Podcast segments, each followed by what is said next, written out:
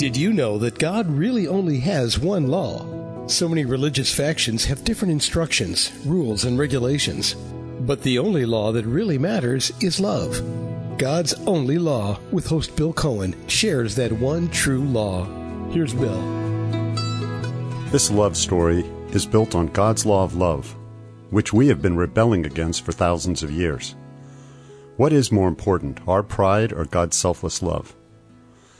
God's love is selfless, and those who love as God does will always put the happiness of others before their own happiness. Because God loves us, He wants us to experience His peace and joy, which exceeds our wildest idea of happiness. He knows nothing can make us more joyful than abiding in His love, so He tells us in Luke.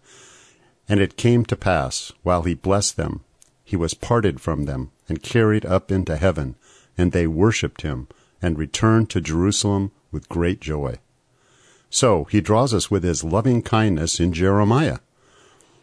The Lord hath appeared of old unto me, saying, Yea, I have loved thee with an everlasting love. Therefore, with loving kindness have I drawn thee.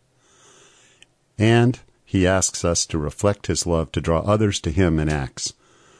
For so hath the Lord commanded us, by saying, I have set thee to be a light of the Gentiles, that thou shouldest be for salvation unto the ends of the earth.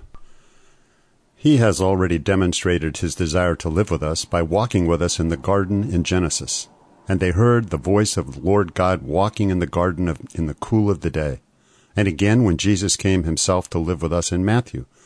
For whosoever shall do the will of my Father which is in heaven, the same is my brother and sister and mother.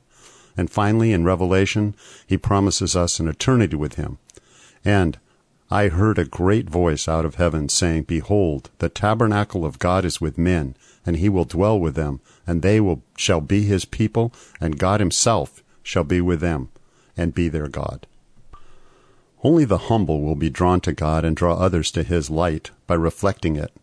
It is our willingness to humble ourselves which opens our hearts and draws us to him. So in John he tells us, no man can come unto me, except the Father which hath sent me draw him, and I will raise him up on the last day. If we are prideful, our hearts harden, we disdain humility, and we will not surrender to God's law of love. Instead, we will think our way is better, which only confirms what he told us in Proverbs. There is a way which seemeth right unto a man, but the end thereof are the ways of death. God does not force us to follow him. He allows each of us to exercise the free will He has given us. He lets us live this life any way we want. Still, He continues to offer us His love and eternity until the day we die. Then He will respect our final decision, for we cannot expect Him to allow us to bring the chaos and cruelty of this world into the next. When we pretend our strength is sufficient, we cannot be humble enough to allow His strength to be perfected in our weakness, as He told us in 2 Corinthians. And he said unto me, My grace is sufficient for thee, for my strength is made perfect in weakness. Most gladly, therefore, I will rather glory in my infirmities, that the power of Christ may rest upon me. This is one of the ways our pride keeps us from him. The key is living within his plan for our lives, which in John he calls abiding. If ye abide in me, and my words abide in you, ye shall ask what you will, and it shall be done unto you. When we abide in his love, we will not ask God for something that opposes his nature. Therefore, we will receive what we ask for in this life or the next. This is possible because we are no longer fighting against God's plan. However, if we ask for something that does not fit into his plan, he will say no.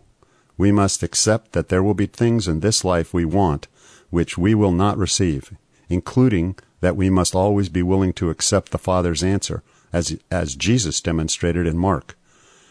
And he said, Abba, Father, all things are possible unto thee. Take away this cup from me. Nevertheless, not what I will, but what thou wilt. Jesus' response shows us he believes the Father has seen the future and knows what is best for us. And so we learn in Romans, and we know that all things work together for good to them that love God, to them that are the called according to his purpose. The faith created by this attitude leads us to love as Jesus loves. This is my commandment, that ye love one another as I have loved you. He does not ask us to do what He is unwilling to do. We can only be fit for eternity when we fully love Him. He knows we cannot divide our love between Him and anyone or anything else, for then we would not be drawn to Him in eternity, as we learn in Matthew. No man can serve two masters, for either he will hate the one and love the other, or else he will hold on to one and despise the other. You cannot serve God and mammon. It is a matter of priorities, and when we put God first, everything else falls into place. However, once we decide to follow him, we cannot look back.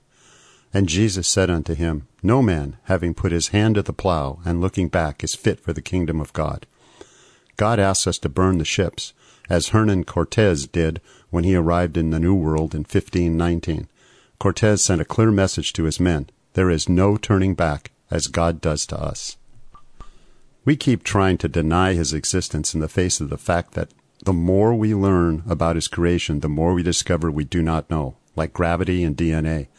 Trying to use science to deny the existence of God testifies to the fact we are ignoring the proof he has already placed before us. For the invisible things of him from the creation of the world are clearly seen, being understood by the things that are made, even his eternal power and Godhead, so that they are without excuse. Only God could create the billions of galaxies in space and the trillions of amazing diverse cells in the human body, which work together perfectly to allow the body to perform its purpose. It is our pride that keeps us from reasoning with God, from choosing Jesus, and it leads us to pretend we are gods, which is impossible, for he has no equal. I am the Lord, and there is none else. There is no God beside me. I girded thee, though thou hast not known me. And every evil we witness in this life could have been prevented if everyone had followed God's law of love, which is what will happen in heaven. This further demonstrates that all things are possible with God when we abide in Him, as He told us in Matthew. But Jesus beheld them and said unto them, With men this is impossible, but with God all things are possible.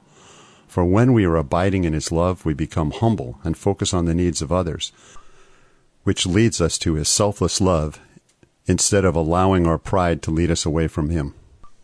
Next week, we will continue this love story by considering what God tells us about reasoning with him. Don't be shy.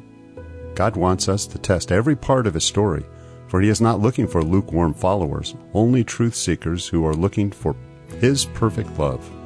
Comments Opposing opinions and suggestions for future topics are all welcome. Just send me an email, bill at reasoningwithgod.com. May the blessing of God overwhelm you this week.